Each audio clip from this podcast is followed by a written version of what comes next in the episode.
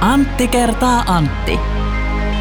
Kaksinkertainen katsaus pop-musiikkiin. Antti, onko sä kuullut mun Riki Sorsavitsia? Tietääkseni en.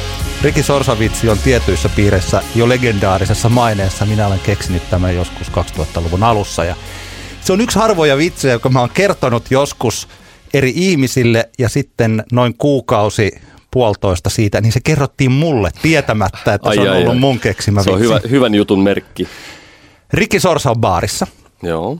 Ihan viettämässä mukavaa iltaa siellä kaveriseuruessaan pöydässä. Ja äkkiä viereisessä pöydässä on pari tällaista nuorta Skyfar, jotka huomaa, että juman kautta tuolla on Riki Sorsa. Mm-hmm. Ne rupeaa huutelemaan Rikille, että Riki, laula muuttohaukka. Riki, vedä muuttohaukka. Riki alkoi sehän vaan niin kuin viittaa kintaalla, ajattelee, että no pojat siinä huutelee, mutta ne vaan jätkät jatkaa ja jatkaa. Mm. Riki, soita muuttohaukkaa, laula muuttohaukka, tuu nyt Riki tänne näin. Riki kuuntelee sitä siinä joitakin kymmenminuuttisia ja ei vaan, jätkät ei vaan lopeta, ne vaan jatkaa mm. huutelee, että laula muuttohaukkaa. Lopulta Rikillä menee hermot ja Riki nousee ylös ja kävelee siihen niiden poikien pöytään ja sanoo, että nyt jätkät pitäkää se Anteeksi. Nyt jätkät pitäkää se turpa kiikki kii.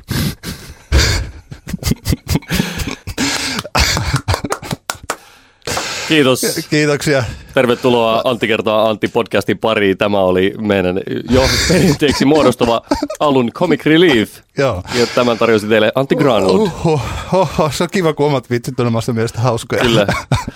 Joo, erittäin erittäin mahtavaa. Tämä oli kaksinkertainen katsaus pop-musiikkiin. Tämän viikonlopun iso juttu suomalaisessa musiikissa on uuden musiikin kilpailu 18. Kolme biisiä, yksi voittaja, megatähtiä ja huippushow. Näin siis lukee Yleisradion sivuilla. No niin. se, että onko se tota, niin se on sitten eri asia. Oli miten oli, nyt lauantaina kolmas päivä maaliskuuta selviää, että mikä Saara Aallon kappaleista Monsters, Domino vai Queens päättyy sitten Euroviisuihin. Nythän on siis vallalla tämmöinen oletus, että tämähän on jo alusta lähtien ollut täysin päätetty, että tämä mm. on tämä Monsters-kappale. Onko, onko näin? En mä tiedä, kun ne on niitä tehnyt, niin onko ne ajatellut sen sillä Monsters on mun mielestä niistä paras. Mm, ja minäkin olen nopeasti kuunnellut läpi ja kyllä se oli semmoinen tarttuvin niistä. Ja mun mielestä se ei ole edes ollenkaan huono biisi. Se on ajanmukainen mm. hittikappale, semmosia kuin ne on. Niinpä, niinpä. Ja Joo. jos se saa paljon näkyvyyttä ja kuuluvuutta, niin kuin se jonkun verran on Suomessa saanut, niin miksei siitä voisi mm. tulla myös sen avulla menestystä, varsinkin kun Saara Aallon showtaidot televisiossa tiedetään Niinpä. brittien X-Factorista. Mä huomaan, että mulla ei ole niin suurta tunnetta mukana, kun täällä on ollut näitä uutisia – ihan Hesarista lähtien, että onko tässä, huijataako tässä niin. jotakuta. Että jos ne on tehnyt kolme biisiä ja hiteimmän julkaisut ensin, niin onko se nyt sitten jotain kulissien takaista toimintaa. Mm. Ainakin on kolme erilaista biisiä. Kyllä. Domino on semmoinen, että huomaan, että jotkut mun musadikkarikaverit on tykännyt siitä enemmän mm. kuin näistä muista. Queens taas tällainen stereotyyppinen vähän friikki periaatteessa mm. Euroviisubiisi, niin, niin. jossa on sitten kaikkea tällaista coming out of the closets Niinpä. meininkiä. Mun mielestä erilaisia biisejä katsottu, että mitä mieltä kansa on ja tällä hetkellä näyttää siltä, että se on se Monsters ja mun mielestä Kyllä. on ok. Tota, sä oot kirjoittanut tänne meidän muistiinpanoihin, että mitä helvettiä te luulette tietävänne Saara Aallon urasta? Mitä se tarkoittaa tällä Antti? Kerro mulle. No mä tarkoitan sitä, että mä huomaan hirvittävän monien luulevan tietävän, että Saara Aallon ura on jotenkin epäonnistunut. Niin. Epäonnistuminen on aika, aika raju, raju niin kuin termi tässä kohtaa. Kyllähän se ehkä, ehkä mä, oon, niin kuin, mä oon kallistumassa siihen suuntaan, että voi hyvinkin olla, että Saara on kansainvälinen ura ei nyt oikein sit tässä lähde. Eihän sitä tiedä ikinä, mitä tapahtuu, jos, jos kävisi niin, että Monsters-biisi meni Euroviisuun ja sattuisi voittaa sen, niin sieltähän voi löytyä joskus silloin tällöin kansainvälinen ura lähtee lentoon tämmöisen kautta. Mutta sanotaan näin, että kortit alkaa olemaan aika vähissä se on sen ollut siis osalta. Mitenkäs se meni se, kun toi Oskari, eli Oskari Onninen kirjoitti Hesariin, Saara Aallon uran alku on ollut kuin hidastetun kolarin katsomista, mikä niin. on hieno lause. Niin, niin. Ja omalla tavallaan siis, mä en niin kuin, tämä on kirjoitettu lokakuun, viime vuoden lokakuussa, kun, mm. niin kuin lokakuun lopussa, eli tässä muutama kuukausi sitten. Ja näkökulma on hyvä, jos ajatellaan, että Saara Aallon onnistuminen on sitä, että hänestä tulee maailman tähti. Niin. Mutta se mun pointtini tässä nyt on siis se, että eihän me kukaan oikein tiedetä, että mitä Saara Aalto haluaa tai mm. mit, mihin hän tähtää tai mikä on ollut hänelle menestystä. Mutta mun mielestäni, tämä on nyt siis mun tulkintani, että jos Oskarin mielestä se on hidastettu kolari, Mm. Että mitään ei tapahdu ja sitten kun tapahtuu jotain, niin ne ei ole hittejä. Mm. Et mulle on käynyt jotenkin ihan ilmiselväksi, että siis Saara Aalto ei ole perinteinen pop-tähti. Siis hän niin. haluaa tehdä asioita itse, omilla Mm. mm. ehdoillaan ja säännöillään, omista lähtökohdista. Se ei ota ketä tahansa yhteistyökumppaniksi. Niin, niin. Se haluaa itse tehdä biisejä ja tehdä kaikkea. Hänhän on ihan niin kuin stay true indie artist. siis jos ajattelee, sillä hän on se, hänen puolisonsa, hänen managerinsa, mm. hän on itse tuolla, on ollut omat firmat ja kaikki siis tällaiset. Et olin, onko kellekään tullut mieleen, että ehkä Saara Aallon ura ei ole menossa mihinkään suuntaan, niin kuin, vaan että hän on jo perillä. Niin, ja kyllähän tämä niinku, siis just tämä, mitä, mistä me ollaan aikaisemminkin puhuttu, tämä, niinku, että mitä se menestys on ja mitä se kenelle, kenellekin tarkoittaa henkilökohtaisesti, niin kyllähän mä näen tässä niinku sellaisen selkeän väylän nyt, että Saara Aalto, alkaa olemaan semmoinen niin kuin, tavallaan tietyllä tapaa niin tuttu naama, niin tuttu ääni ja niin tuttu hahmo meille suomalaisille, että kyllähän tästä niinku se looginen seuraava askel, ajatellaan jos se sitä Euroviisuvoittoa tuu, mm. Niin seuraava askel on se, että Lau- ö, Saara tekee kohtuun laadukkaan suomenkielisen contemporary pop-albumin, joka tulee menestymään Suomessa aika hyvin. Ja tähän, tätähän tukee tietenkin se, että Saara on selkeästi, hän on aika hyvä lauleja, mm. hän on hyvä esiintyjä, se on marinoitu monessa suorassa lähetyksessä niin sanotusti, niin mä en näe sille yhtään mitään esteitä ja se on varmaan ihan fine. Et tietenkin tässä on juuri tullaan tähän tota, klassiseen ongelmaan, että jos, jos Iltalehdet äh, otsikoi, että nyt maailma valloitetaan ja sitten sitä ei tapahdu, niin sitten syntyy tämä hitaan kolarin Niin, niin. seuraaminen. Mutta onko Saara jossain kohtaa itse esimerkiksi sanonut, että minä nyt valloitan maailman? Käsittääkseni ei ole Niin. sanonut, siis sä, jos muistatko Soft Enginein, Juu, kyllä. meidän kyllä. Euroviisu Seinäjoen pojat. heillä oli aika lailla samanlaista kirjoittelua, kun mm. he käväsivät vielä brittien sinkkulistan top sadassa jossain Kyllä. siellä 90 jotain, niin täällähän oltiin heti Kyllä. elimet ojossa niin sanotusti niinpä. sen asian suhteen. Tämä uutinen meni ehkä aika monilta ohi 23. päivä helmikuuta kirjoitettiin, että Saara Aaltohan on siis lähdössä isolle brittikiertueelle tämän Stepsin kanssa nyt heti Euroviisujen jälkeen. Okei, niin. Steps on siis myynyt yli 15 miljoonaa levyä Briteissä. Joo, joo. Onko Saara niinku tässä lämpäriroolissa vai? se- Käsittääkseni joo, joo okei. kyllä. Ja siis nämä ei ole mitään klubeja, vaan nämä on siis stadioneita, esimerkiksi neljä keikkaa Lontoossa ja Siis iso, Mm. isolle kiertueelle kuitenkin lähdössä Britteihin. Joo, ja se, se täytyy muistaa, että nämähän ei, nämähän ei ole mitään semmoisia niinku, oikeastaan ikinä semmoisia nopeita prosesseja. Se, että kun jostain hahmosta tai artistista tulee niinku tähti, nehän ei ole semmoisia, että niinku, nyt tulee iso biisi, niin sitten heti tapahtuu niinku mm. kauhean paljon asioita. Että sehän voi oikeasti olla, että tässä nyt katsotaan semmoisella niinku rauhallisella temmolla just tämmöisen kiertueen kautta, että miten, miten se sieltä lähtee. Jos se ei lähde, niin ei lähde. Siinäkin vaiheessa saadaan tavallaan saavuttanut aika paljon enemmän asioita kuin tosi, tosi, tosi moni muu yrittäjä. Että, Joo, ja siis kun mä huomaan, että meillähän kun me käydään keskustelua, niin on olemassa tiettyjä argumentteja. Me voidaan valita sen mukaan, mitä meidän tunne sanoo, että me mm. hakea järkiargumentteja sille tunteelle. Että jos Saara Aallolle vaikka, että jos hän on omaehtoinen artisti ja ei suostu sille, mitä ison bisneksen tyypit tuolla sanoo, että me tehdään susta tällainen ja Saara Aalto sanoo ei, niin mm. me voidaan valita täällä Suomessa, että katsotaanko me sitä, että hän on epäonnistunut ja vaikea ihminen. Niin, niin. Vai katsotaanko me, että hän tekee just sitä, mitä niin, hän haluaa. Tietää mitä, tietää, mitä haluaa. Joo, ja vaikka ei tietäiskään, Niin. niin. siis tekee mitä Aivan. haluaa. Ja eh, on tyytyväinen siinä, siis mietitään melkein minkä tahansa artistin kohdalla, että kuinka monta TV-esiintymistä hänellä on ja kuinka paljon hän on esiintynyt yleisölle ja mitä kaikkea, niin melkein minkä muun tahansa suomalaisen artistin kohdalla, että olisi aivan niin kuin riemuvoitto. Mm, kyllä. Siis hetki mietitään jotain meidän omia suomalaisia indie-suosikkibändejä, jos ne pääsis mm. ihan vaikka brittitelevisioon, vaikka me molemmat tykätään Lake Jonssista. Mm. Jos se pääsis edes kerran brittien, siis valtakunnalliseen televisioon, niin, niin, niin. me muisteltaisiin sitä vielä. No mutta esimerkkinä hei siis Tiga et Synterius olivat Top of the Popsissa, eli Jori mm. Hulkkonen tota, no, niin kanadalaisen artistin Tigan kanssa. He olivat Top of the Popsissa ja kyllä mä ainakin sitä muistelen ne, ne, niin kyllä, kyllä. lähes viikoittain, että Joo. oli se kyllä nyt torille. Ei kun siis nimenomaan. Joo, siis me voidaan valita se ja musta tuntuu, että aivan liian moni on valinnut jollain pikkasen oudolla perusteella sen, että Saara Aalto on epäonnistunut hankala niin. artisti. Joo. Mä toivon Saara Aallolle kaikkea hyvää. Kyllä, meidän podcast toivottaa tsemppiä sinne. Tsemppi! Olympialaiset loppuivat ja Iivo tuli susi, susi Turkiksessa niin sanotusti torille. Joo, nyt on pakko. Pelasti suomalaisten mieskunnian. Joo. Anyway, se on aivan toinen keskustelu, mutta tota, mitä tästä kaikesta seurasi oli se, että Yle Puhe ei ole enää pelkkä Yle Puhe, vaan Yle Puhelta soi myös musiikkia. Ja tämä on ainakin omassa somekuplassani puhuttanut aika paljon tässä viimeisen viikon aikana.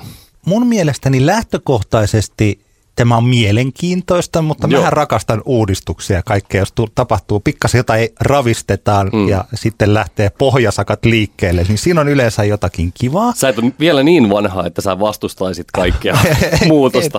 En, en ainakaan vielä, en Kyllä. ainakaan vielä. Kyllä heillä yhä on tämä maailma paranee puhumalla ja kyllähän siellä siis ihan ylivoimainen valtaosa on puhetta. Joo. Tää luvassa uusia ohjelmia ja maltillisesti musiikkia. Mun täytyy nyt sanoa, että mä en ole ehtinyt kuunnella vielä Yle Puhetta, mm. paitsi ehkä puoli tuntia. Silloin tähän puoleen tuntiin ei tullut yhtään biisiä. Niin just. Mä kuuntelin tuossa, mikähän se oli varmaan se eka päivä, kun kun oli nyt tämä muutos tapahtunut. Se oli tämän viikon maanantai 26. päivä helmikuuta. Kuuntelin autoajaessani tunnin verran Yle Puhetta ja siellä tuli yksi kappale, joka tuli kyllä hyvin puskista. Se oli Corner Shopin hieno klassikko Brimful of Asha. Ja no, ensimmäinen... Siis Eiska, never forget. Kyllä, siis se on oikeasti upea biisi, mutta ensimmäinen reaktio oli silleen, oli spontaani, mitä helvettiä. Sekä positiivisessa, eikä niin paljon negatiivisessa mm, kun ekan kerran, mun mielestä niin kuin Yle Puheen niin kuin vahvuus kanava äh, kartassa on ollut se, että sieltä ei ole tullut sitä musiikkia. Mm-hmm. Mulle henkilökohtaisesti. Kun mä oon scrollailee kanavia ja, ja tota, mistään kanavalta ei tunnu tulemaan mitään hyvää biisiä, niin mä menen monesti sitten Yle Puheelle, koska tiedän, että sieltä nyt ei ainakaan sitä huonoa biisiä tarvitse kuunnella. Ja se on niin kuin mun mielestä sellainen vahvuus. Sinänsä tavallaan niin kuin, ihmettelen tätä jossain määrin tätä tarvetta soittaa musiikkia. Toisaalta taas, niin kuin moni on, on tuonut esille, niin onhan se ihan hyvä, että jos haastatellaan vaikkapa jotain artistia tai puhutaan jostain tietystä musiikista, että sinne voidaan sitten soittaa se biisi. Se on, se on oikeasti aivan mm-hmm. niin kuin perusteltua. Tuossa juurikin velipoikani päivitti Facebookissa, että yksi päivä hän kuunteli Yle Puhetta ja sieltä soi kaikista maailman bändeistä Stereolabia, joka on, joka on tota noin, niin tämmöinen aika vahvasti niin kuin kultti indie pop, syynä kiipparin vetonen mm-hmm. indie pop yhtye, joka ei ole käsittääkseni vuosiin ollut niin kuin millään tavalla aktiivinen. Et todella sinänsä erikoisia vetoja, mutta, mutta jos tämä on tätä, että siellä soitetaan tuommoisia kappaleita, mitä ei todellakaan millään muulla kanavalla soi, niin en mä näe mitään ongelmaa siinä. Uuden Yle Puheen kohderyhmä on 30-44-vuotiaat, eli me Kyllä. molemmat solahdetaan siihen aika kivasti. Kyllä, ei ja olla edes kummassakaan ääripäässä. Ei kummassakaan, me ollaan ihan, ihan siinä ytimessä. Niin joo, siis se on tätä, jos se musiikki on tuolta 90-luvun loppua, 2000-luvun alkua, sieltä siis tällaisia niin, biisejä, niin. niin mikä ettei. Mä ymmärrän siis kaksi asiaa tälle itsekin, kun teen on tehnyt paitsi sellaista ohjelmaa, missä soi tosi paljon musiikkia, niin myös mm. siis sellaisia ohjelmaosuuksia, joissa soi vähän musiikkia, esimerkiksi kolme viisiä tunnissa, mikä niin, on niin. tosi vähän. Niin tällainen haastattelu kautta puhe teknisesti niin on hyötyä siitä, että siinä on yksi biisi aina välissä. Niin, Pikkasen, he, että voidaan hengähtää ja sopia, että mitä puhutaan seuraavaksi. Aivan, aivan. Varsinkin jos on vieraita, jotka ei ole tottunut hirveästi puhumaan, niin tällainen tunnin mittainen puherupeama on aika hengästyttävä. Kyllä. Ja se joku tyyppi saattaa olla sen jälkeen, että, että mitä mulle tapahtuu. Mm. Että jos siellä on biisejä välissä, niin voi olla tämä totta, mitä toi Olli Junes, siis Yle Puheen ohjelmapäällikkö, kirjoitti, että Uskon, että keventämällä linjaa hieman pystymme tarjoamaan entistä mielenkiintoisempia ja laadukkaampia asiasisältöjä kanavan kuuntelijoille. Kun mä aluksi mietin, että miten niin, että jos teillä on enemmän musiikkia, niin miten se muuttaa sitä sisältöä. Mm, niin se niin, voi tukea tätä puhe, puhepuolta. Se voi rytmittää sitä ja tehdä helpommaksi sen puheen. Kyllä. Toinen tämä mielenkiintoinen juttu on se, että kun yleisesti ottaen, jos me tehdään radioa ja jos on paljon puhetta ja siellä on vähemmän biisejä, niin intuitiohan sanoisi, että niillä biiseillä ei ole niin väliä sitten, mm. kun se kertaa se puhejuttu siellä. Niin, niin. Mutta ennemminkin se menee päinvastoin, eli jos meillä on vaikka aamuohjelma, jossa on vähän biisejä, niin se on sitä tärkeämpi, että mitä ne biisit on, niin, että ne totta. luo sitten sen kanavan identiteettiä. Kyllä. Eli sen yhden biisin painoarvo on paljon suurempi. Mm. Ja tässä jos niin kun, mä yritin etsiä, että oliko tuolla jotain biisilistaa, mä en ihan tähän hätään löytänyt Joo. sitä. Mutta että jos meidän Hietala-klaanin otannalla mm. stereoläbiä ja corner shoppia, niin niin kyllä se ihan kivasti tonne. Joo, ja siis kyllähän mullakin, niin kuin, mulla ihan ensimmäinen silloin, kun tämä tuli tämä uutisointi tästä, että olympialaiset loppuu ja ylepohja muuttuu ja alkaa soimaan musaa, niin mun eka pelkohan oli tietenkin se, että ei hemmetti soiko, että siellä, nyt siellä soisit nämä Juhatapiot ja Sannit ja Halo Helsingit, mitä mä käytännössä yleensä pakenen Yle puheen pariin. Mm-hmm. Eli tämä nyt näyttää, että tämä ei, ole, tämä ei kauhuskenaario ole jo toteutumassa, joka on hirvittävän suuri helpotus. Ja, ja todellakin, jos, jos tämä, tämä niin kuin musalinjaus pysyy tämän tyyppisenä, että ideana on se, että semmoiset biisit soi, mitä ei oikein, mihin ei oikeasti muilla kanavilla törmää, niin ei se mua häiritse. Että, että toki sitten on kiinnostavaa nähdä, mitä niin kuin niin sanotusti kanavan suuri yleisö, miten se kokee. Mun on tosi vaikea kuvitella, miten semmoinen keskiverto musakuluttaja reagoi johonkin stereoläbin kappaleeseen. Mä en pääse siihen mindsettiin. Mun ainakin yksi kaveri laittoi Facebookiin tällaisen kommentin, oliko se juuri maanantaista, että sinne olivat eläkeläiset soittaneet ja haukkuneet uudistusta. No se on ihan, se on ihan mahdollista, mutta toki jos, jos kohde, nyt haetaan kohdeyleisönä tätä 30-44, mikä se oli, niin silloinhan oh. tavallaan ei, sehän on, kuuluukin asiaan, että eläkeläiset hermostuu. Yle Puhe on ollut erittäin hyvä radiokanava tähän asti ja mm. uskon, että se on erittäin hyvä radiokanava myös tästä eteenpäin. Joo, ja todellakin niin kauan kun Perttu Häkkinen ja Politiikka-radio pysyy siellä, niin I'm fine. Joo, ja Linkreen Sihvonen. Ja no, Linkreen Sihvonen totta kai. Kyllä, siellä on paljon hyvää. Kyllä, kyllä, todellakin. Me luvattiin viikko sitten vastata Matti Riekin kysymykseen. Matti on lähettänyt meille viestiä. Moro taas, kiitos jälleen Rautaisen hyvästä podcastista. Kiitos itsellesi. Ole hyvä. Matille näistä sanoista. Matti kirjoittaa, Tällä kertaa juolehti mieleen, mihin ja ehkäpä miksi suomalainen englanniksi laulettu mainstream-musa on kadonnut. Jos miettii tuota 2000-luvun vaihteen kansainvälistymisbuumia, kun oli useampi englanniksi laulanutta Suomessa menestynyttä bändiä, The Rasmus, Him, Quan, Killer, Bonfunk MCs nyt tuli nyt ekana mieleen. Lisäksi useampi bändi kai kokeili kääntää biisejä nenkuksi. Esimerkiksi silloin oli tehosekottimella tämä Screaming Stukas ja Apulanta teki oman englanninkielisen levynsä. Kernaasti kuulisin mietteitä tästä ja ylipäätään tämän hetkisestä suomalaisen musiikin ulkomaisesta viennistä. Mitä mieltä me olemme tästä? Niin, mä koitin tätä miettiä, miettiä, että mistä ihmeestä tämä nyt voisi johtua, että tällä hetkellä niitä kansainvälisiä tai kansainväliset määrät täyttäviä englannin kielellä esiintyviä artisteja niin vähän meillä on valtavirrassa, niin Mä oikeastaan keksin vain, vain yhden semmoisen niin suoraan semmoisen syy, ja se on ehkä se, että niin kuin Mattikin tuossa kysymyksen asettelussaan mainitsi, niin se vientibuumi, joka silloin oli silloin vuosituhannen vaihteessa Poffa Kemsissä ja Himien ja Daruden kautta, niin, niin se meni ohi jossain määrin. Silloin elettiin vielä sitä aikaa, kun Music Export, nykyinen Music Finland, oli, oli aika semmoinen tuore juttu ja näiden muutaman menestystarinan kautta tuli semmoinen hetkellinen buumi siitä, että suomalaiset monikansalliset levyyhtiöt Suomessa toimivat majorit, niin heilläkin oli semmoinen fiilis, että, että pusketaan näitä artisteja, englanninkielisiä artisteja, että se menestys tulee sieltä, mutta ehkä se ongelma on siinä, että meidän kokoisessa maassa ei näitä ihan silleen niin kuin sieniä sateella tuu näitä kansainväliset määreet täyttäviä artisteja.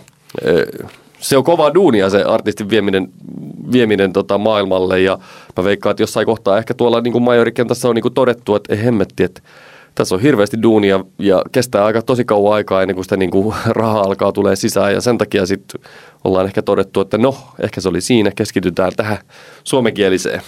Niin, eli että on helpompi olla iso kala pienessä lammikossa, esimerkiksi Halo Helsinki Suomessa, mm. kuin olla pieni tai keskikokoinen kala isossa lammikossa.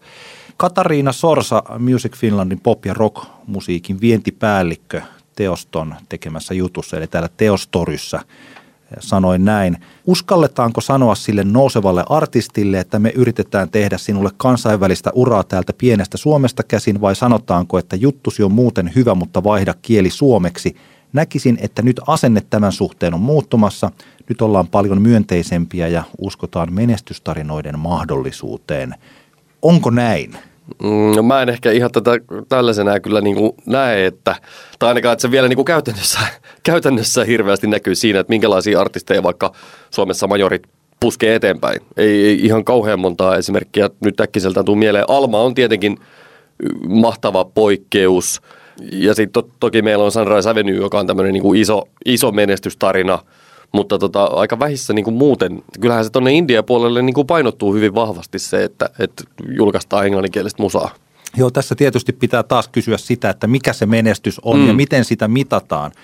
Kyllähän se perussääntö on se, että jos me lähdetään tekemään vaikka englanninkielistä R&Btä, mm niin sit vastassa on Beyoncé. Niinpä, Beyoncé. Niinpä. Siis että se on ihan, ihan eri peli siinä vaiheessa. Tämä tuli juuri mieleen, kun Valoa-festareilla katsoin tämän tamperelaisen erittäin hyvän laulajan ja kivan näköisen, eli Rebecca mm. keikkaa. Että kun hän haluaa tehdä sitä sen tyylistä musiikkia, niin mitä pitäisi tapahtua, että täältä piskuisesta Tampereen kaupungista tulisi artisti, joka pärjää sitten näille tyypeille, jossa tuolla on miljoona bisnes takana. Se on pitkä tie. Siinä on, siinä on monen vuoden duuni, duuni ennessä. Ottaen edelleenkin huomioon, että Rebekalla on niin lahjoja tehdä sitä, niin se on silti, se, se ei ole pitkä homma. Ja mä vähän veikkaan, että tämän tyyppisiin projekteihin ei välttämättä ehkä tuolla, tuolla majoripuolella ehkä ole tällä hetkellä niin kuin halua lähteä. Tämä on mun spekulaatio.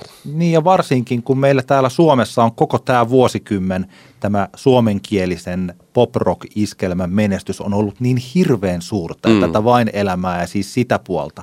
Toisaalta mun tämmöiset ei mihinkään perustuvat sensorini ovat jotenkin havainneet, että se englanninkielisen musiikin siis suhtautuminen siihen olisi nykyään positiivisempaa. Mä aikanaan kirjoitin tällaisen, että miten pääset radioon ja siellä esimerkiksi puhuttelin Anna Abreuta ja Diandraa, että lopettakaa se englanninkielinen mm. pelleily ja ruvetkaa tekemään suomenkielistä, jos te haluatte menestyä. No heille mm. ei ole ehkä ihan yhtä paljon tullut menestystä suomen kielellä kuin on jollain muulla, kyllä mä ymmärrän, että se paine on ollut tällä vuosikymmenellä kaikille englanniksi esiintyville suomalaisille se, että Niinpä. ruvetkaa tekemään suomeksi, koska ihmiset haluaa kuulla suomalaista. Näinhän se on. Mutta toisaalta sitten taas – Mä tietysti kun on radiopuolella töissä, niin ajattelen aina radion näkökulmasta näitä asioita. Niin jos vielä muutama vuosi sitten, no pari-kolme vuotta sitten Radio Suomi Pop oli Suomen kuunnelluin ja suurin mm. kanava, tietysti myös eh, erittäin suositun aamulypsy aamuohjelman takia, mutta myös sen takia, että se musiikki oli niin suosittua. Niin, niin. Mutta nyt vaikkapa Radio Nova on mennyt ohitse. Nova on itse asiassa aika selkeästikin suurin suomalainen radiokanava mm. ja Novahan soittaa tällä hetkellä pääosin englanninkielistä musiikkia. Mm. Eli englanninkielinen musiikki ainakin kelpaa suomalaisille kuuntelijoille. Niin, niin. Eli ne ihmiset, jotka tuolla kuuntelee, niin valtaosa, suurin kanava soittaa englanninkielistä musiikkia ja Radionovan tämän vuoden, nyt ollaan tietysti vasta maaliskuun alussa, mm. mutta tämän vuoden soitetuin kappale on Sunrise Avenue, I Help You to Help Me. Kyllä. Eipä siellä hirveästi muita suomalaisia englanninkielisiä englanniksi laulavia olla mm. sitten Radionovan soitetuimpien joukossa. Mutta että ehkä se yksi kysymys on se, että onko Alma ja Sunrise Avenue ja oliko se meidän 2000-luvun alun buumi, oliko ne yksittäisiä sattumia, jotka eivät ole yleissääntö vai ei? Niin, mä muistan sen, kun mä ensimmäisen kerran näin Sunrise Avenue livenä. Se oli joskus mikähän se vuosi olisi 2004, 2003, milloinkohan se bändi aloitti? Jotain sitä aikaa. Mä itse asiassa muistan, koska meidän suomenkielistä rockmusiikkia soittavalla bändillä me oltiin Yle Xn demokokelaina okay. samalla kerralla, samalla viikolla, kun Sunrise Avenue voitti sitten. Eli sen, vuosi oli mikä? En mä muista, mutta jotakin tuolla. no anyways. Mutta se oli silloin, kun se, se, oli vielä se biisin nimi oli Fairy Tale Destruction, Joo. Fairy Tale Gone Bad. Mutta se on jotain sellaista ehkä. No anyway, 2003. mä näin siis tota Sunrise Avenue sellaisessa tilanteessa, että silloin, silloisella bändillä oli me Live Nationin keikkamyyntiedustuksessa hetken aikaa ja, ja sitten oli tämmöiset niin kuin Live Nationin omat kemut Tavastialle, jossa sitten oli Live Nation tavallaan uusia tämmöisiä niin kuin kiinnityksiä, sitten esiintyi sitten yleisölle ja toimittajille ja muuta. Ja, ja sitten tota, siellä oli tämmöinen bändi kuin Sunrise Avenue, josta ainakaan minä ja mun lähipiirini ei kukaan ollut niin kuin kuullut aikaisemmin. Ja sitten kun ne se meni sinne lavalle, niin se oli hämmentävää, kuinka samaan aikaan minun mielestä kauhea, mutta kuinka, kuinka valmis se oli siinä kohtaan. Mä näkisin, että Sunrise Avenue todella oli ja on poikkeustapaus siinä, kuinka vahva se heidän visio, oli siitä visiosta mitä mieltä tahansa, tykkääkö siitä vai ei, niin kuinka selkeä se oli silloin alusta lähtien. Ja se on mun mielestä semmoinen niin kuin poikkeuksellinen homma siinä. Saman tien kun keikan jälkeen sitten tapasin Samu Haberin sitten siellä Bäkkärillä, niin onhan siinä kaverissakin semmoista niin kuin poik- suomalaisille poikkeuksellista ulospäin suuntautuneisuutta ja määrätietoisuutta. Nää, se, että asia on näin, niin se ei ole sillä tavalla sattumaa, että se oli juuri Sunrise Avenue, josta tuli menestystarina. Ja Suomi on pieni maa. Ehkä voidaan kysyä, että onko meidän niin talenttipuuli vaan yksinkertaisesti sen verran pieni, että sitten – kun ehkä tällä hetkellä kuitenkaan ei vielä tuolla majoripuolella silleen oikeasti rohkaista artistia tekemään englannin kielellä, vaikka Katariina ehkä näin tässä Ehkä hän ry- myös virkansa puolesta, hän myös sanoo noin siksi. Joo, joo. Niin, niin silti voidaan, voidaan ehkä ajatella, että niitä ei valitettavasti vaan ihan kauhean paljon tuu semmoisia, joilla on niin kuin valmiudet siihen, siihen niin kuin kansainväliseen uraan ja sitä kautta uskottavasti englannin kielellä Suomessa musan, musan tekemiseen.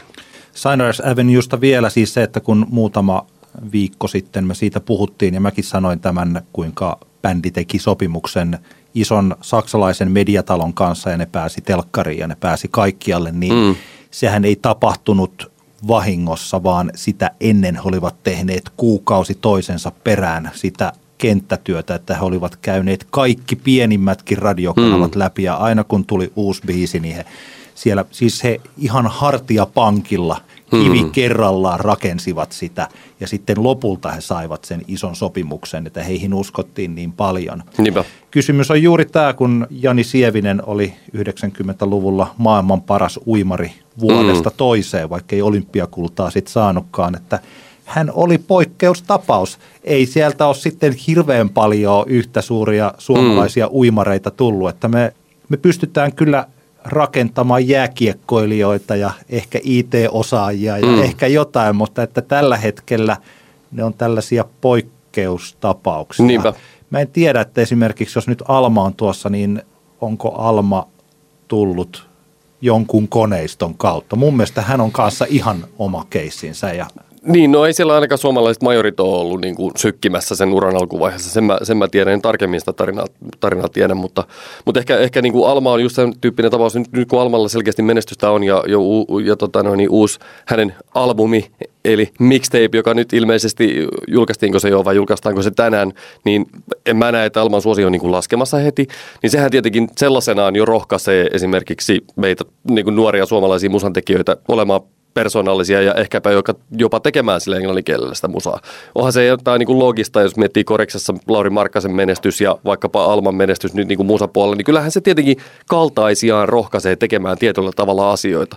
Ja sehän siinä tietenkin on, on sitten, että, että kyllähän se oli myös ehkä jossain määrin semmoista ketjureaktioa silloin vuosituhannen alussa – näiden menestystarinoiden kautta. Että kun yksi meni läpi, niin sitten uskottiin, että tätä juttua, toistakin juttua kannattaa puskea läpi, koska niin tapahtui. Mutta sitten kun niitä ei tullut niitä menestystarinoita, niin mä veikkaan, että siellä sitten vähän se, ymmärrätkö, se Joo. into lopahti siihen tekemiseen. Yksi asia, mikä tietysti on, tässä on nyt ehkä vähän enemmän mutua kuin oikeaa tietoa, mutta että siinä kun mä aloitin radiossa vuonna 2005, niin siinä vaiheessa mullakin oli semmoinen olo, että täällä radiokanavilla soi aika keskinkertaiset englanninkieliset mm. suomalaisten bändien tekemät kappaleet. Kyllä. Ja ne soi vielä tosi kauan. Ja olisiko siinä käynyt niin, että niitä, että tässä oli tällainen yhteinen projekti, että me kaikki halusimme sitten kuitenkin, että ne olisi vähän parempia kuin mitä mm. ne on. Niinpä. Ja sitten alkoi tulla Juha Tapiot ja Suvi Teräsniskat ja Yö löysi sen mm. oman iskelmä rock-linjansa ja äkkiä tuli sitten vainelämäät ja tällaiset, jotka seurasi. Ja huomattiin, että itse asiassa tämä suomenkielinen pop-rock-iskelmä on huomattavan paljon parempi keksintö tässä maassa kuin mitä tämä että kun me yritetään tehdä englanninkielistä popmusiikkia, että nämä, ty, nämä tykkää nyt enemmän. Niin kuin hampurilainen on kaupallisempi ruoka kuin vaikka kalakukko. Kyllä, juuri Tajuttiin, että miksi me pusketaan tätä kalakukkoa, mm. kun me perustetaan hampurilaisravintoloita, niin me saadaan kaikille enemmän suosioja ja enemmän rahaa. Niinpä. Sitten siinä on ehkä semmoinen tietynlainen uskottavuustekijä olemassa, että ajatellaan nyt vaikka Saara Aaltoa, josta, josta vähän tuossa puhuttiinkin, että minkä takia mä en usko, että Suomessakaan Saara, tai edelleenkin pidetään se optio auki, että Saara voittaa Euroviisut ja sitten tapahtuu niin kuin massiivisia asioita, mutta jos ei niin käy, niin mä en oikein usko, että se Saara niin kuin menestys täällä Suomessakaan sillä englanninkielisellä musalla on mahdollista, koska se ei ole meidän silmissä uskottavaa se, että hän tekee englanninkielellä musaa, koska sitä hän ei pääse sinne niiden kansainvälisten kilpakumppaneiden tasolle. Ymmärrätkö mitä mä meinaan? Eli käytännössä, jotta niin kuin koetaan uskottavaksi, että joku tällä hetkellä tekee englanninkielistä musaa, siihen täytyy, täytyy olla, se täytyy olla perusteltua jollain tavalla. Perinteisesti hän on, on ajateltu vaikkapa niin, että että Suomesta ei kannata viedä ulkomaille artistia ennen kuin se on saavuttanut täällä Suomessa jotain. Joo. Mutta tämähän on ehkä jossain, jossain määrin muuttumassa. Meillä on esimerkiksi esimerkkejä vaikka joku, joku The Hole, jolla on tällä hetkellä brittiläinen – manageri, ei häntä niin kuin kiinnosta se, että mitä, mitä bändillä niin kuin tapahtuu Suomessa yksinkertaisesti. Mä tiedän sen, että ei, hänellä on yksi, yksi, yksi ja sama. Hän näkee sen bändin potentiaalin siinä ja lähtee viemään sitä bändiä eteenpäin sinne. Ehkä aikaisemmin oli sellainen ajatus, että pitää tavallaan täällä kerätä niitä kannuksia. Tästä voidaan ajatella, että tämä on jossain määrin kääntynyt toisinpäin, jotta englanninkielellä artist, menestyvä artisti voi täällä Suomessa menestyä sillä englanninkielisellä matskulla, niin jotain asioita täytyy tapahtua siellä ulkomailla, että, että se niin kuin noteerataan. Tietysti jos ajatellaan tätä, että mihin hävisi enkunkielinen musiikki valtavirrasta, mikä oli tämä kysymys, mm. niin että mikä se valtavirta on. Meillä tällä hetkellä nämä hittikanavat, jotka soittaa uutta englanninkielistä musiikkia pääosin, mm. eli Kiss ja Loop ja Energy, kun niille ei ole enää niin paljon kuuntelijoita, siis kun ajattelin tätä, että tämä hampurilais- ja kalakukkovertaus, niin suomalaiset nuoret kuuntelee Spotifyta mm. ja ne kuuntelee eri väylistä tätä musiikkia. Että näiden kolmen radiokanavan kaupallinen kuunteluosuus on suurin piirtein sama, kun nämä kolme laittaa yhteen, niin sama kuin vaikka Iskelmäradiolla on yksin niin, tällä niin. hetkellä. Ja vaikka Radio Novalla on sitten moninkertainen. Mm. Eli että nämä hittiradiokanavat eivät oikein pysty tekemään enää hittejä. Niin, niin. Jos ennen vanhaan Top 40 Radio oli se, joka teki hittejä. Siellä kuunneltiin uutta musiikkia ja sieltä tulee sitten mm. ne, ne hitit. Niin tämä radiomylly ei oikein pyöri, että vaikka siellä olisikin – englanninkielistä suomalaista musiikkia, niin sitten voi ajatella, että se ei välttämättä ole valtavirtaa, mm. mikä jossain vaiheessa ei olisi ollut, se olisi totta kai ollut riemuvoitto päästä johonkin, vaikka Energyn A-rotaatio suomalaisen mm. biisin. Kyllä. Et ehkä ne menee sitten sinne Spotifyhin ja sinne, että se valtavirta on, kun me ollaan puhuttu tässä jo 20 vuotta tästä pirstaloitumisesta, niin mm. niin varsinkin nuorten kuuntelussa, niin se tosiaan on tapahtunut niin, että ehkä sitä valtavirtaa ei enää ole olemassa samalla tavalla kuin se oli aikaisemmin. Kyllä. Meillähän on semmoisia artisteja Indian puolelta, jotka tekee niin kuin selkeästi tasaisesti hyvää, itselleen varmasti oikein miellyttävää kansainvälistä uraa. Otetaan joku Jaakko Eino Kalevi vaikka esimerkkinä tai hänen Man Duo bändinsä, mutta kyllähän me nyt aika kaukana ollaan siitä, että joku Jaakko Eino Kalevi tyyppinen niin kuin musa olisi meillä edes liippaisi niin kuin lähellä valtavirtaa. Siinä on se kieli, siinä on se musiikin tyyli, siinä on se, siinä on se hahmo, joka ei meillä vaan istu semmoiseen tota noin niin, ns. tähden muottiin, että, että tota, et indiet jatkanee englanninkielisen musan julkaisemista, pienet manageritoimistot, ohjelmatoimistot jatkaa, jatkaa sen musan kanssa työskentelemistä, mutta että kyllähän tässä nyt vielä on niin kuin, ollaan edelleen aika pitkässä, pitkällä siitä tilanteesta, että meillä niin kuin majorit tähän hommaan tarttuisi. Ja totta kai ehkä tämä niin kuin Katariinakin kommentti tässä Teosto ryn artikkelissa, niin ehkä voidaan ajatella, että se oli enemmänkin tämmöinen rohkaiseva niin. viesti. Ei niin, että miten asiat nyt on, vaan ehkä niin, miten Katariina ja minä ja moni muu niin kuin toivoisi, että asia olisi. Ja ehkä me niin kuin voidaan koittaa rohkaista siihen. Joo. että. Se muuten mä voin sanoa, mitä Matin tuossa alkuperäisessä kysymyksessä oli tämä, että useampi bändi kokeili kääntää biisejä mm. enkuksi, että ehkä ne kokemukset olivat aika huonoja. niin kuin ehkä osa tietää, muistaa jostain 80-luvulta, että jopa Eppu Normaali silloin aikanaan teki muutamia mm. biisejä englanniksi kaljan lanttauslaulu muun muassa on Rooting mm. for Beer, klassikko englanninkielinen, tai toi Dingo kokeili englanniksi mm. tehdä sitä. Ja sit tosiaan... Bogart Company yritti. Zig and Zag nimellä. ja toi, toi, toi, niin apulanta ja tällaiset, että ne, eihän se oikein lähde. Niinpä. Se tapa ei ole ihan oikea, että tehdään mm. vaan se joku yksi levy. Ja hei, tästä täytyy muistaa, että ruotsalaisetkaan ei pärjää sinne. Jos miettii, mitä Kentin kansainvälistymisuuralle tapahtuu, niin kuin puhutaan englanninkielisistä maista tai, tai niin kuin muista kuin Pohjois-Euroopasta, niin aikaa hiljasta oli. Ajattelepa, kuinka niin kuin absurdi ajatus tällä hetkellä se olisi se, että Sanni tekisi englanninkieliselle niin. levyn. Eihän se, eihän se niinku, ei sitä tule tapahtuu ja, ja se on ihan fine ja hyvä niin, että niin. ei niin tule tapahtuu, mutta että just tavallaan me ollaan menty semmoiseen, me ollaan, tässä on käyty tässä niin suomalaisten artistien kansainvälistymisvaiheessa, on käyty nämä tietyt kipuiluvaiheet läpi, jotka oli, oli, oli se, että meillä tuli niitä menestyksiä. Sen jälkeen ajateltiin, että kyllähän niitä meidän täältä niin kuin talenttipoolista löytyy näitä kansainvälisiä artisteja. No eipä löytynyt. Suomalainen artisti, bändi menestyy suomen kielellä. Tehdäänpä siitä kansainvälinen versio. Ei se toimi niin. Ei niin me ollaan nyt tietyt kipuiluvaiheet käyty läpi ja, ja tota, nyt tietenkin toivotaan sitä, että Alman tyyppinen artisti rohkaisee sitten nuoria musan tekijöitä uskomaan siihen, että hei, minulla on mahdollisuus tehdä musaa, joka on kilpailukykyinen kansainvälisten kilpakumppaneiden kanssa. Meillä viime viikolla jäi väliin menestyksen seitsemän polkua polku, mutta tällä viikolla se ei jää väliin. Yes. Meidän ensimmäinen polku oli tämä kaupallinen vetovoima, joka liittyi esim. enemmän näihin kaupallisiin yhteistöihin kuin sen musiikin vetovoimaan, esimerkiksi Sanni Pauligin mainoskasvona. Toinen polku oli verkostoituminen eli sosiaalisen pääoman hankkiminen. Ja nyt tämä kolmas on sanapari, jota vihaan, mutta se on erittäin kuvaava, eli mediaseksikkyys. Mm-hmm. Semmoinen eräs huomio muuten näistä, että se miten minä oman pääni sisällä joskus rakensin nämä seitsemän eri polkua, niin ne on sellaisia, että periaatteessa voi elää koko uransa niin, että sitä menestystä tulee vain yhdellä mm. näistä. Eli joku saattaa olla vaan tosi hyvin verkostoitunut ja se tuolla on, mutta sillä ikinä ei oikeastaan ole hittejä, eikä sillä ole ikinä keikkasuosio, eikä se niin, soi niin. radiossa, mutta se pyörii vaan siinä mukana. Pääsee takaisin tasaisesti tekemään juttuja Joo. sitä kautta kyllä. Ehkä jotain kaupallista vetovoimaa voi jollakulla olla, se on hankalampi, että on pelkästään niitä mainossopimuksia, mutta ei mitään muuta. Mm. Mutta periaatteessa nämä kuplat syntyy juuri sillä lailla, että jos artistilla on hirveästi vetovoimaa vain yhdellä osa-alueella, niin helposti ehkä se artisti tai fanit tai musabisnes tai levyyhtiön tyypit luulee, että tästä tulee nyt jotakin. Siinä tulee sellainen mm. vauhtisokeus, jos yhdellä polulla päästään tosi pitkälle. Kyllä. Mutta sitä pysyvämpi ja sitä paremmin rakennettu se on, jos menestystä on näillä kaikilla. Kyllä vain. Mediaseksikkyys Tämä on mulle aika läheinen aihe sen takia, että mä tietysti olen paljon enemmän... Samaistut mediaseksi. Joo, juuri sen takia.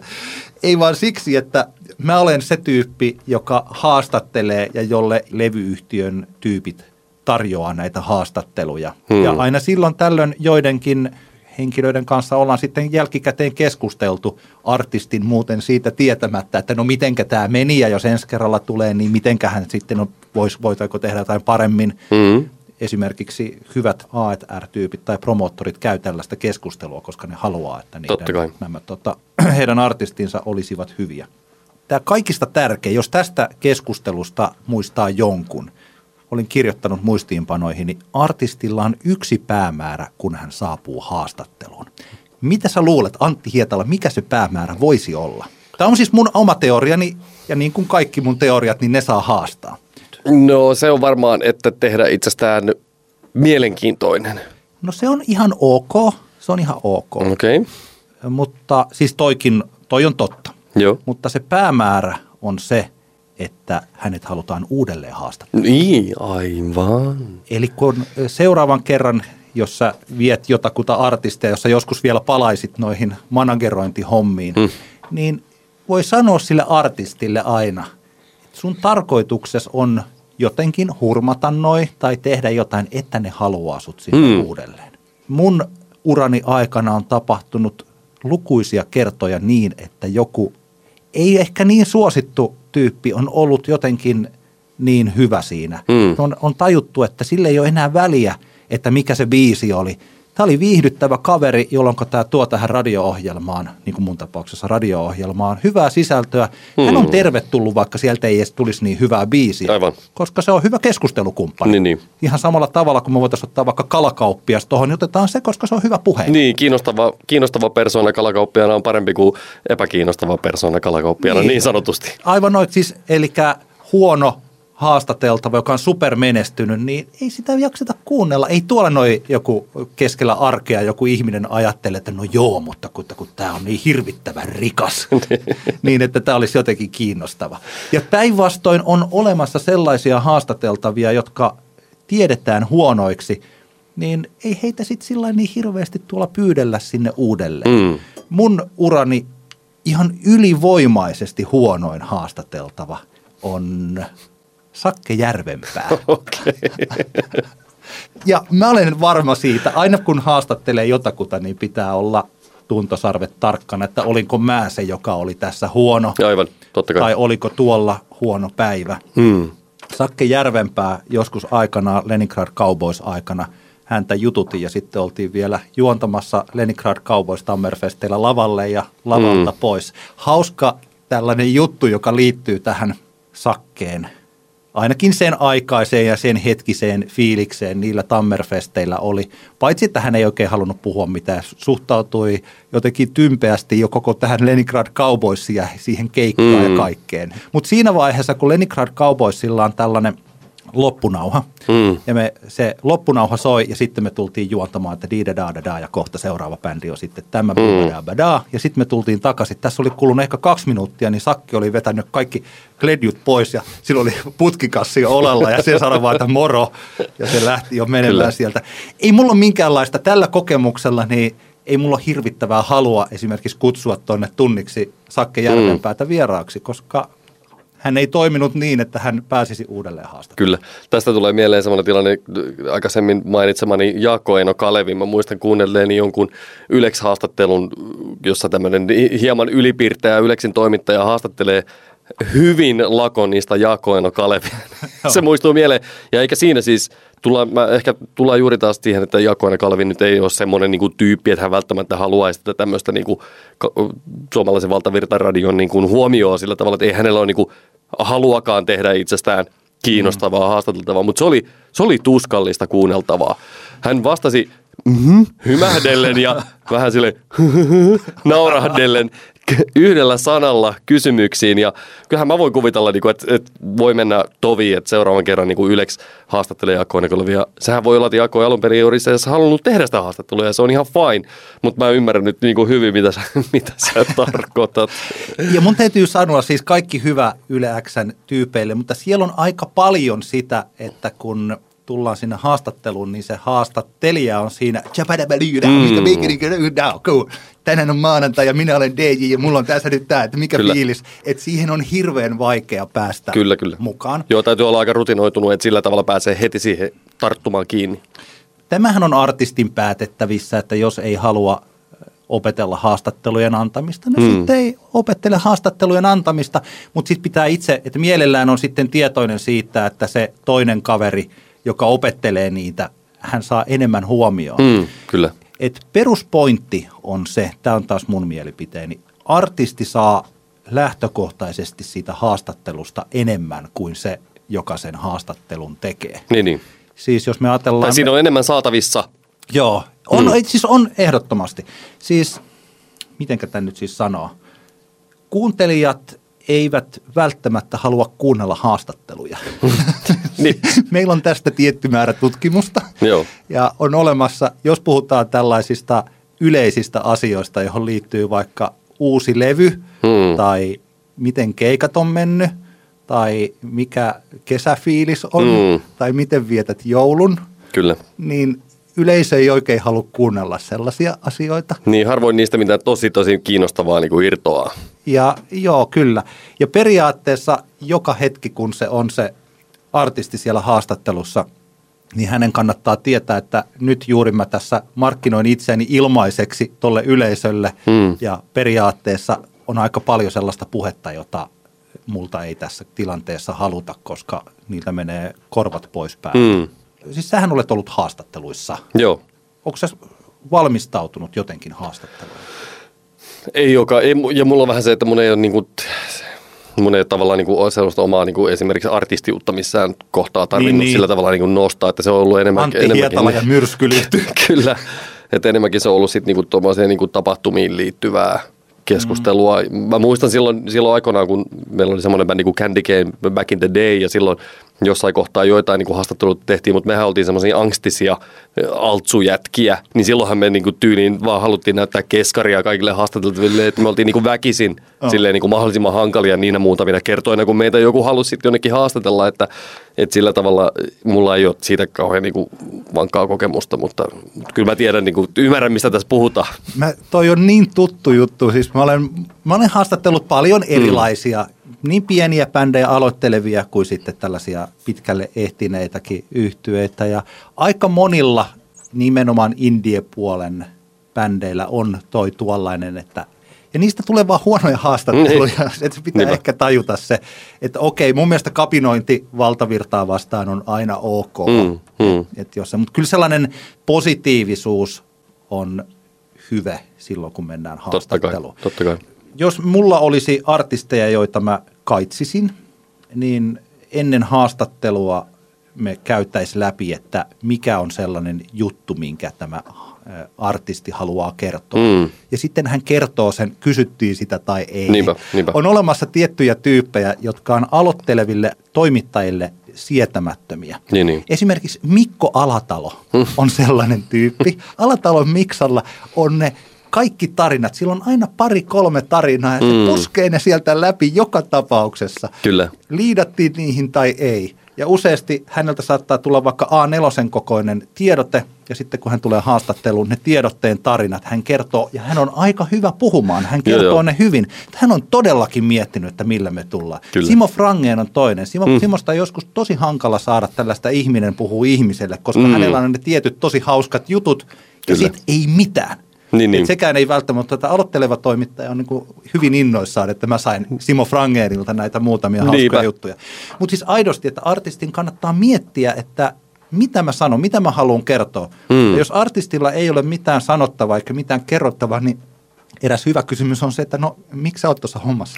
Näinhän se on. Näinhän se on. Ja kyllähän toi, tämä liittyy tietenkin isompaan kuvioon siinä, että kyllähän se on niinku tärkeää artistin ylipäänsä niinku käydä näitä asioita ite, itekseen läpi, että, että et miksi, miksi niinku haluaa tehdä keikkoja, miksi haluaa tehdä musaa ja, ja niin poispäin, että, että tämä on niinku, se on niinku, näin, tässäkin tilanteessa, haastattelutilanteessa on hyödyllistä, mutta se on muutenkin niinku uran kannaltahan se on niinku tärkeää käydä, käydä näitä hommia läpi.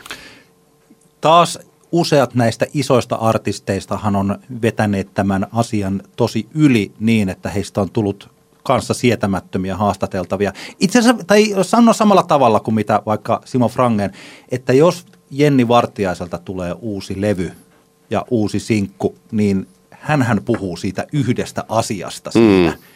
Siellä jollain levyllä puhuttiin vaan tästä, oli Islannin mystiikkaa. Ja siinä Joo. uran alkuvaiheessa oli tämä taitoluisteluteema. Mm. Ja sitten kun on tullut tämä turvasanabiisi, niin sitten oli rohkea Jenni Vartiainen. Mm. Ja aika monilla nyt tällä hetkellä on sitten tämä, että tämä on minun henkilökohtaisin levyni. Aikaisemminhan puhuttiin en, silloin ö, 90-luvulla vielä viime vuosikymmenellä aina sanottiin, että tämä on paras levy tähän saakka, mm-hmm. mutta kun se ei enää mene läpi kenellekään. Niin, niin ne on henkilökohtaisia. Niin nykyään kaikilla on aina tämä on henkilökohtaisin levy. Ja aika monilla siis on, se on, saattaa olla totta, Mm, että kyllä. artistit on ruvennut tekemään tosi henkilökohtaisia biisejä ja henkilökohtaisia levyjä, mutta se on myös se kärki. Ja näiden kärkien ulkopuolelta sitten ne haastateltavat ei oikein halua kertoa yhtään Aivan. mitään. Ja jos se on tarpeeksi suosittu se haastateltava, eli tässä tapauksessa tarpeeksi mediaseksikäs, niin se pystyy, se pääsee tästä Mm. se pystyy tekemään sitä vaikka kuinka kauan. Mä jossain vaiheessa äh, kritisoin näitä viihdemedioita tästä aiheesta ja siitä muutamat sekä levyyhtiöt että viihdemediat suuttuivat hyvinkin verisesti, mikä, oli, mikä on välillä ihan ok. Mm. Mutta tämähän on tätä, että, että kun artisti julkaisee uuden albumin ja sitten, sitten sille niin kuin koetaan, tai että se on tärkeää luoda se joku teema, joku tarina juurikin sen tietyn albumin ympärille, niin tämä on ehkä, ehkä jossain määrin näissä haastattelutilanteissa tämä, tämä tendenssi saattaa niin kuin olla sitten vähän niin kuin huono juttu, koska on sitten se yksi tarina, jossa tämä liittyy nyt tähän, tähän ja tähän mun niin kuin traumaan tai tähän eroon tai, tai mikä tahansa se on, niin niin sitten ehkä, ehkä, ehkä se sitten ei, ei tee haastatteluista yhtään mielenkiintoisempaa, mutta ehkä se on vaan niin radiojournalismin ongelma. On, siis, sekin, siis siinä, on, siinä on paljon mm. erilaisia juttuja, siis, ja varsinkin kun on tällainen promopäivä, siinä ei oikein ehdi, jos että no sulla on nyt vartti tuota aikaa, mm. ja sitten sä puhut sen yhden asian, ja sitten jossain vaiheessa vaikka ehkä seuraavana päivänä tajuaa toimittajana, että ai niin, tämä sama juttu oli nyt näillä kaikilla kilpailijoilla. Niin, niin. Kaikille tuli tämä sama homma. Kyllä. kertonut sen saman tarina.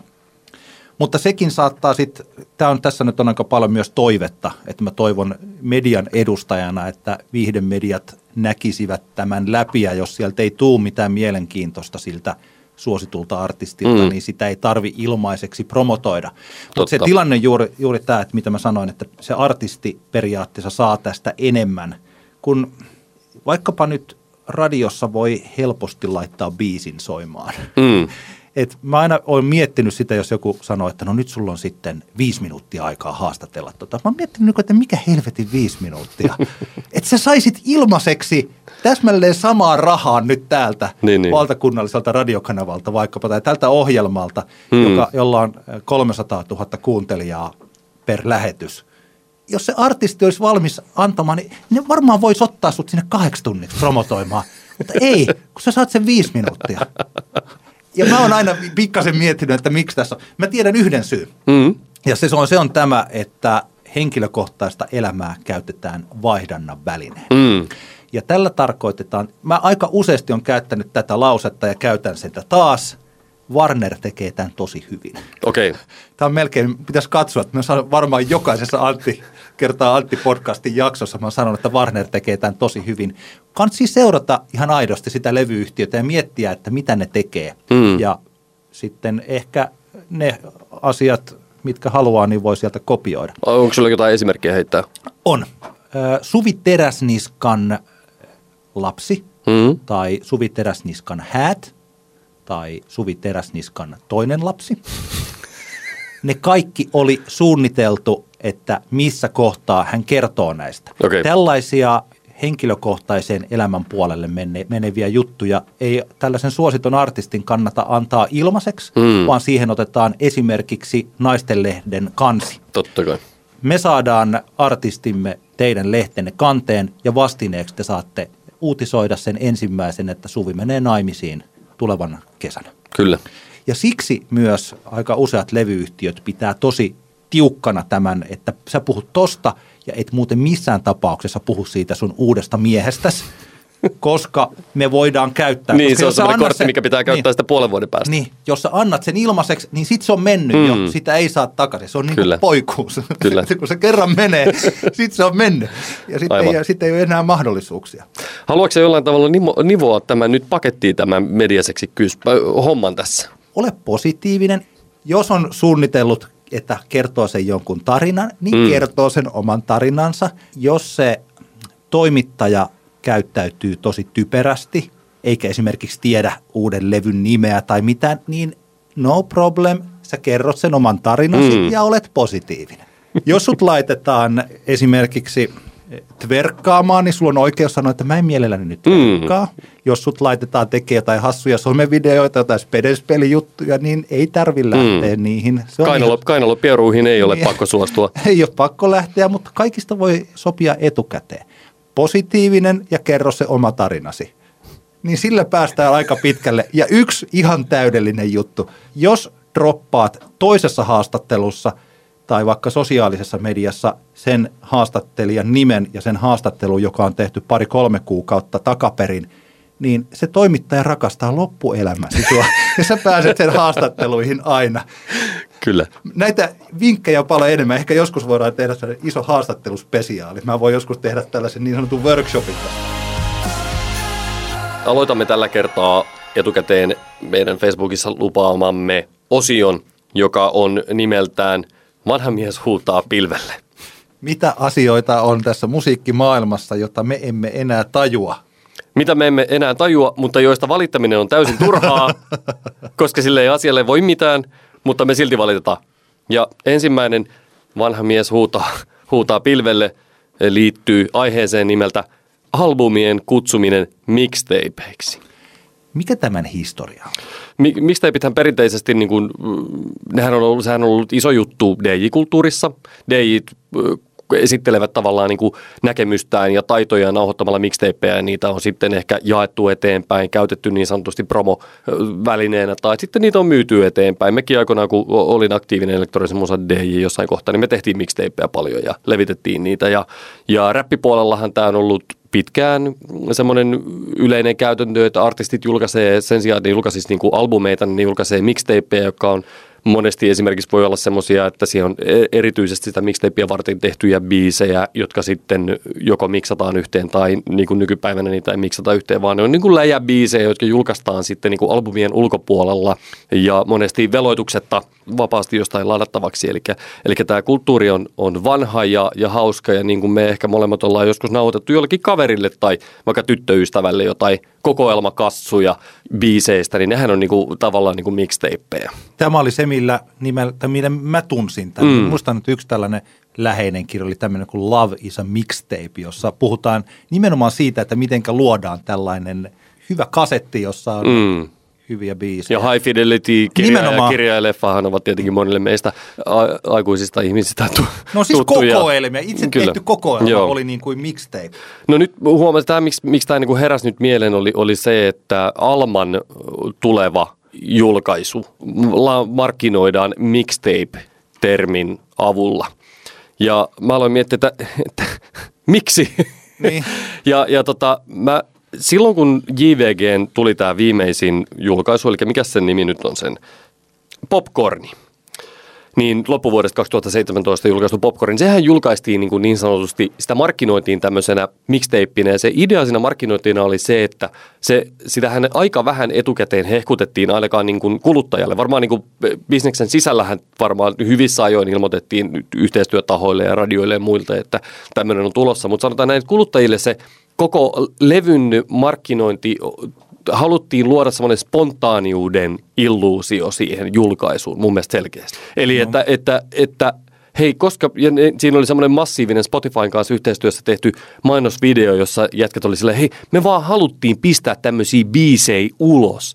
Tämä oli niinku tämä viesti tässä. Ja... Eikö Alma käyttänyt melkein samaa? Mä jostain luin, että Joo. kun mä teen täällä kiertueella näitä biisejä ja sit mä en voi esitellä teitä näille, niin tässä nää nyt sitä Jee, yeah, tällä niinku vähän huolettomasti, silleen mm, äh, spontaanisti vaan pistetään biisejä ulos, koska halutaan antaa niin sanotusti lahja, lahja tota, faneille.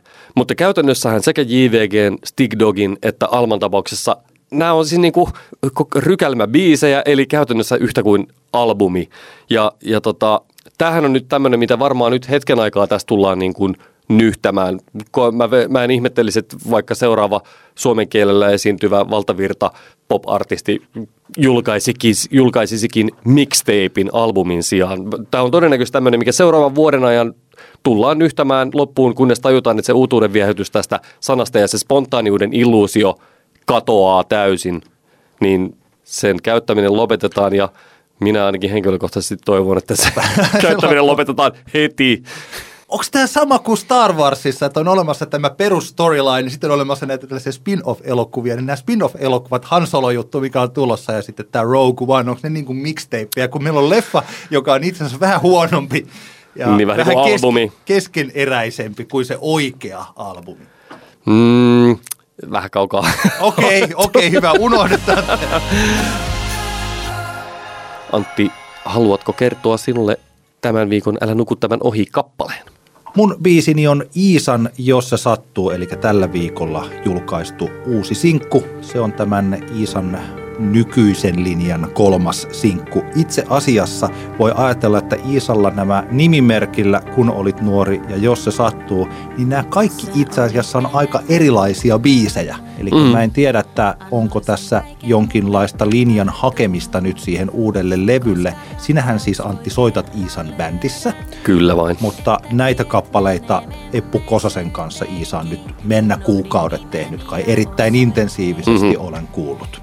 Jos se sattuu, on mun mieleeni tai mun makuuni Sinkuin näistä uusista biisistä. Nimimerkillä oli tosi överin, siellä oli ne viulutaustat mm-hmm. ja sellaiset, ja sehän syntyi sitten tähän Tom of Finland-elokuvaan silloin.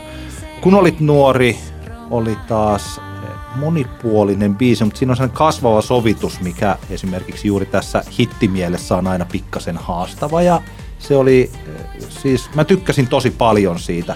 Tämä on mun mielestäni ymmärrettävämpi ja mm, samaistuttavampi useammalle ihmiselle. Tässä on siis vahva kertsi, loistavia kielikuvia, siis kekseliäitä kielikuvia, mutta ei vaikeatajuisia kielikuvia, eli tämmöisiä astutaan naulaan tai otetaan, mikä se oli, paistinpannu, kuumasta paistinpannusta Mm.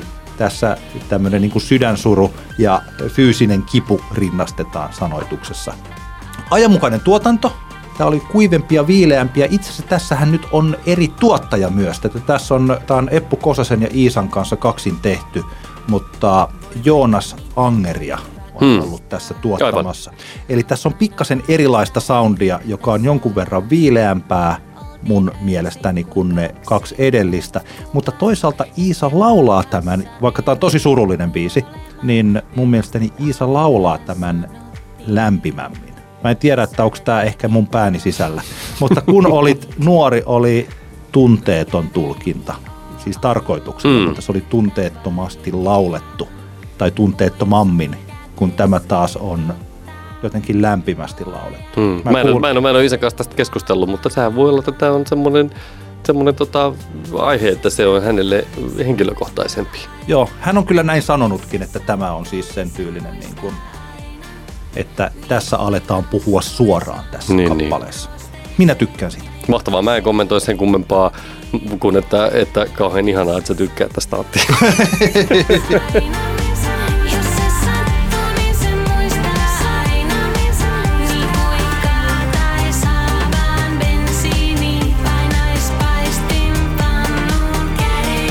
Mun Tämän viikon Älä luku, luku tämän ohi kappale on, on vielä eh, niin sanotusti virallisesti julkaisematon. Tulee ulos toivottavasti pian erinäisiin musiikin kulutuspalveluihin. Eli kyseessä on Tekstitv 666 yhtyeen uusi biisi, pitkään haudutettu uusi kappale Turbo Mondeo, joka tuossa sai maailman ensi iltansa mm, Mikko Koiviston Yleksin ilta, iltaohjelmassa pari päivää sitten. Ö, TeksiTV666 on, on mielenkiintoisessa asemassa ollut tai bändi on mielenkiintoisessa tilanteessa, että me kaikki, jotka ollaan niin bändi nähty livenä, me tiedetään, mikä se bändin, bändin teho on, on tota live-tilanteessa. Eli aivan armotonta tykitystä ja mm. mahtavaa sellaisena. Bändi on julkaissut kolme, kolme EPtä, jotka olivat aika low fi joissa sillä tavalla niin kuin aika hyvin tuli se tietty puoli bändistä esiin, mutta mun mielestä ne oli mun henkilökohtaisen makuun ne oli vähän liian low fight. Mä tykkään siitä, koska bändissä on oikeasti niin kuin todella dynaaminen rumpali ja, ja siinä on niin kuin kovat kepittäjät, niin tota, mä tykkään siitä live-soundista ja se ei mun mielestä vaan niin kuin niillä EPillä toisintunut riittävän hyvin minun henkilökohtaisen makuuni. Tällä uudella singlellä nyt, nyt niin kuin jytää niin sanotusti kunnolla ja, ja musta se on mahtavaa. Tämä on tavallaan semmoinen luonteva suunta, mihin tämä bändi nyt menee pois siitä semmoisesta ilmeisestä lo-fi suhinasta ja pörinästä enemmän semmoiseen niin dynaamiseen rockiin niin sanotusti. Mä, on, mä tykkään semmoisesta tosi paljon. Tää on kova biisi, tää on aika synkkä biisi, mutta, tota, mutta kyllähän tää, niin kuin, tää lupaa todella hyvää bändin tulevan matskun kohdalla. Ja tämähän on nyt tietenkin semmoinen, mä tiedän, että bändillä on paljon epäilijöitä. Monet, monet on vähän silleen, että tämä on niinku one trick pony tämä bändi.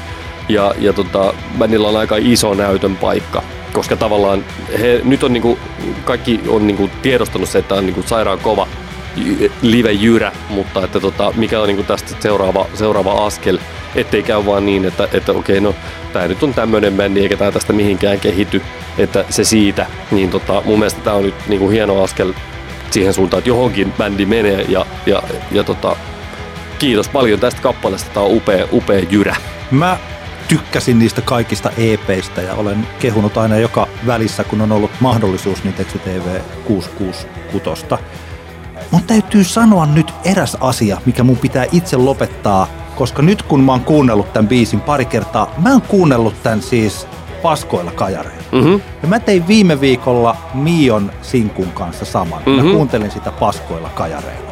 Ja mä en tajunnut silloin, mä puhuin Miosta ehkä indiempänä kuin mitä se on. Mm.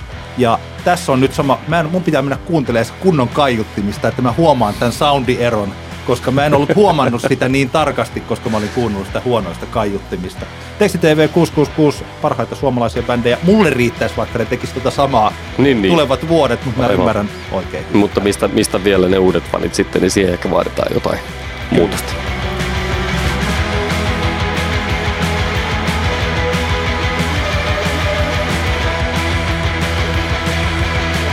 Tämä oli Antti kertaa Antti podcast. Me ollaan Facebookissa Antti X Antti.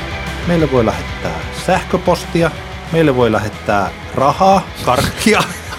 Antaa vi- Kukkia. kukkia voi antaa viiden tähden arvioita ja tietysti semmoinen, että mikä on tässä sosiaalisen median aikakaudella hieno juttu, että jos haluaa jakaa omille kavereille näitä meidän jutusteluja, niin siitä saa aina lisäpisteitä. Todellakin, todellakin.